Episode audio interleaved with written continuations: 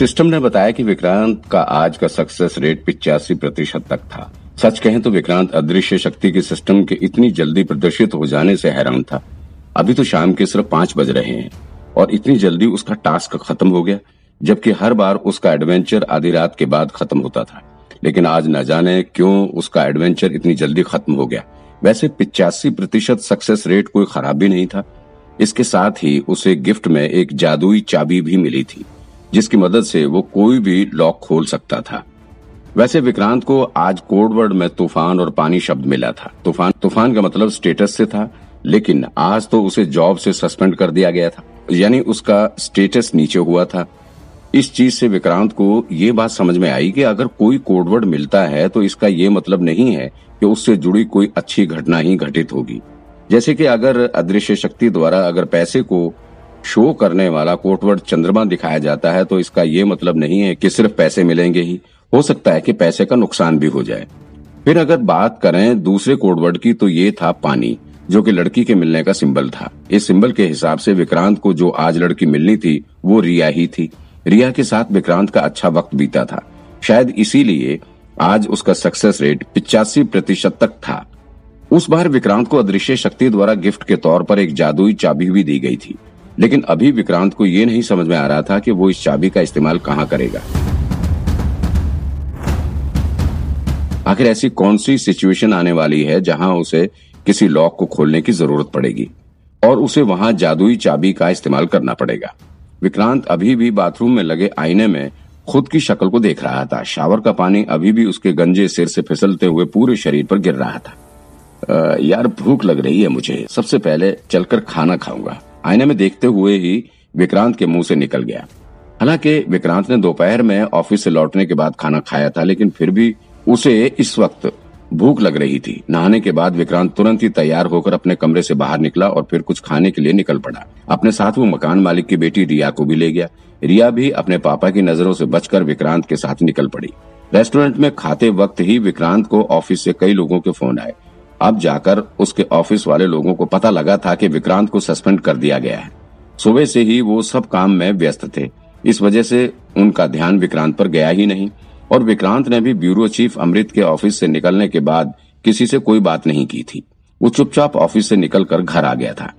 Office वाले सभी लोग विक्रांत के पास कॉल करके उसका हाल पूछ रहे थे। संगीता, जतिन, राघव, सुनिधि समेत एक एक करके ऑफ़िस के सभी लोगों ने विक्रांत के पास फ़ोन किया था। कोई उसे सलाह दे रहा था कि उसे ब्यूरो चीफ अमृत अभिजात से माफ़ी मांग लेनी चाहिए तो कोई कह रहा था कि उसने जो किया बिल्कुल ठीक किया, कुछ गलत नहीं किया है। सो उसे किसी के आगे झुकने की ज़रूरत नहीं है।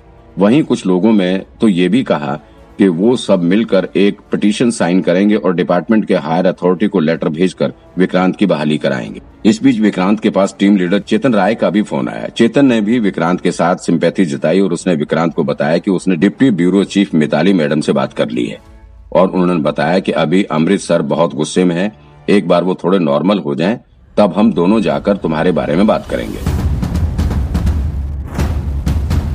चेतन का फ़ोन आना विक्रांत के लिए बड़ी बात थी। उसे उम्मीद नहीं थी कि कभी चेतन भी उसके पास फ़ोन कर सकता है। चेतन का फ़ोन आने से विक्रांत बहुत खुश था। उसने मन ही मन चेतन को पार्टी देने का प्लान बना लिया था।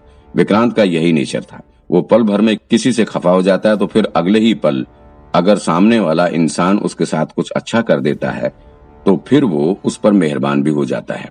विक्रांत को सस्पेंड हुए तीन दिन बीत चुके थे। इन तीन दिनों में विक्रांत ने ज़िंदगी को अपने हिसाब से जिया था।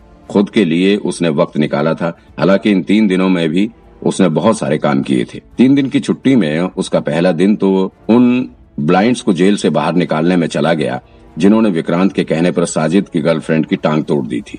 वो पूरा गैंग विक्रांत के लिए बहुत वफादार हो चुका था। उन्हें बस विक्रांत के इशारे का इंतज़ार रहता था, फिर वो कुछ भी करने को तैयार रहते थे। विक्रांत भी उनका पूरा ध्यान रखता था। उन सभी को जेल से बाहर निकालने के बाद विक्रांत ने उन्हें दारू पार्टी भी दी थी। उनके साथ विक्रांत ने भी जमकर शराब पी थी। इसके बाद विक्रांत ने उन्हें काम के पैसे भी दिए। हालाँकि वो पैसे पकड़ने को राज़ी नहीं थे, लेकिन विक्रांत भी सिर पर ही था। उसने ज़बरदस्ती धमकाकर उनके हाथ में पैसे रखे थे। इसके बाद दूसरे दिन टीम लीडर चेतन राय संगीता के साथ ही सभी टीम ए के मेंबर उससे मिलने के लिए आए। पहले तो सभी विक्रांत की नई हेयर स्टाइल देखकर चौंक पड़े। गंजा होने के बाद विक्रांत काफ़ी अजीब सा लग रहा था। विक्रांत की टीम वाले उससे मिलने पहली बार उसके घर आए हुए थे तो विक्रांत ने भी उनकी खातिरदारी में कोई कमी नहीं रखी। घर पर ही उसने खूब खाने और पीने का इंतज़ाम किया। साथ में विक्रांत ने भी उनके साथ खूब शराब पी। जब तक सब शराब के नशे में चूर ना हो गए, तब तक पीते रहे। टीम लीडर चेतन ने उसे बताया कि वो लगातार उसे बहाल कराने के लिए काम कर रहा है। जल्द ही वो पिटीशन साइन करके सीनियर अथॉरिटी को भेजने वाला है और फिर विक्रांत ऑफ़िस ज्वाइन कर सकता है। इसके बाद तीसरे दिन विक्रांत से मिलने के लिए टीम बी के ऑफिसर्स भी आए, जिनके साथ मिलकर विक्रांत ने साजिद को अरेस्ट किया था। टीम बी के लगभग सभी मेंबर काफ़ी यंग थे। देव, अमित, सुदेश, इन सभी की उम्र विक्रांत के बराबर की ही थी। एक जैसी उम्र होने के साथ ही ये सभी काम करने के मामले में और व्यवहार के मामले में भी विक्रांत जैसे ही बेबाक लोग थे। इस वजह से विक्रांत की इनके साथ खास दोस्ती हो गई थी। ऊपर से जब से विक्रांत ने मंजू के कातिल को पकड़ने में इनकी मदद की है, तब से ये सभी विक्रांत की बहुत इज़्ज़त करते हैं। विक्रांत के कहने पर ये कुछ भी करने को तैयार रहते हैं। देव ने जैसे ही सुना कि विक्रांत को सस्पेंड कर दिया है, वो तुरंत ही अपने साथियों के साथ अमित और सुदेश को लेकर विक्रांत के घर पहुँच गया। उसने विक्रांत से कहा कि टीम बी की तरफ़ से उसे पूरा सपोर्ट मिलेगा और वो खुद भी अपनी तरफ़ से सीनियर अथॉरिटी को एक लेटर लिखकर विक्रांत को बहाल करवाने की मांग करेगा। विक्रांत उन सभी को लेकर बार में गया था। वहाँ उसने उन तीनों को जमकर खाना खिलाया और दारू पिलाई। इस तरह से तीसरे दिन भी विक्रांत ने खूब शराब पी। पार्टी के बीच में ही देव ने मंजू के मर्डर केस की बात छेड़ दी। उसने बताया कि अभी भी साजिद ने कुछ क्लियर नहीं बताया। वो लगातार यही कह रहा है कि उसे कुछ याद नहीं है। अगर ऐसा ही चलता रहा तो फिर बाद में पुलिस को मजबूरन साजिद को ही दोषी करार देकर केस चलाना होगा। क्योंकि सारे सबूत और गवाह उसके ही खिलाफ ही हैं। और साफ़ लग रहा है कि मंजू मैडम का कत्ल उसी ने किया है। विक्रांत ने बड़े ध्यान से देव की सारी बात सुनी। वो मंजू के मर्डर से जुड़ी और भी कई सारी बातें उन लोगों से पूछना चाहता था। लेकिन अब तक वो तीनों ही शराब के नशे में चूर हो चुके थे और कुछ बताने की स्थिति में नहीं थे। इसलिए विक्रांत ने भी ज़्यादा पूछताछ करने की कोशिश नहीं की।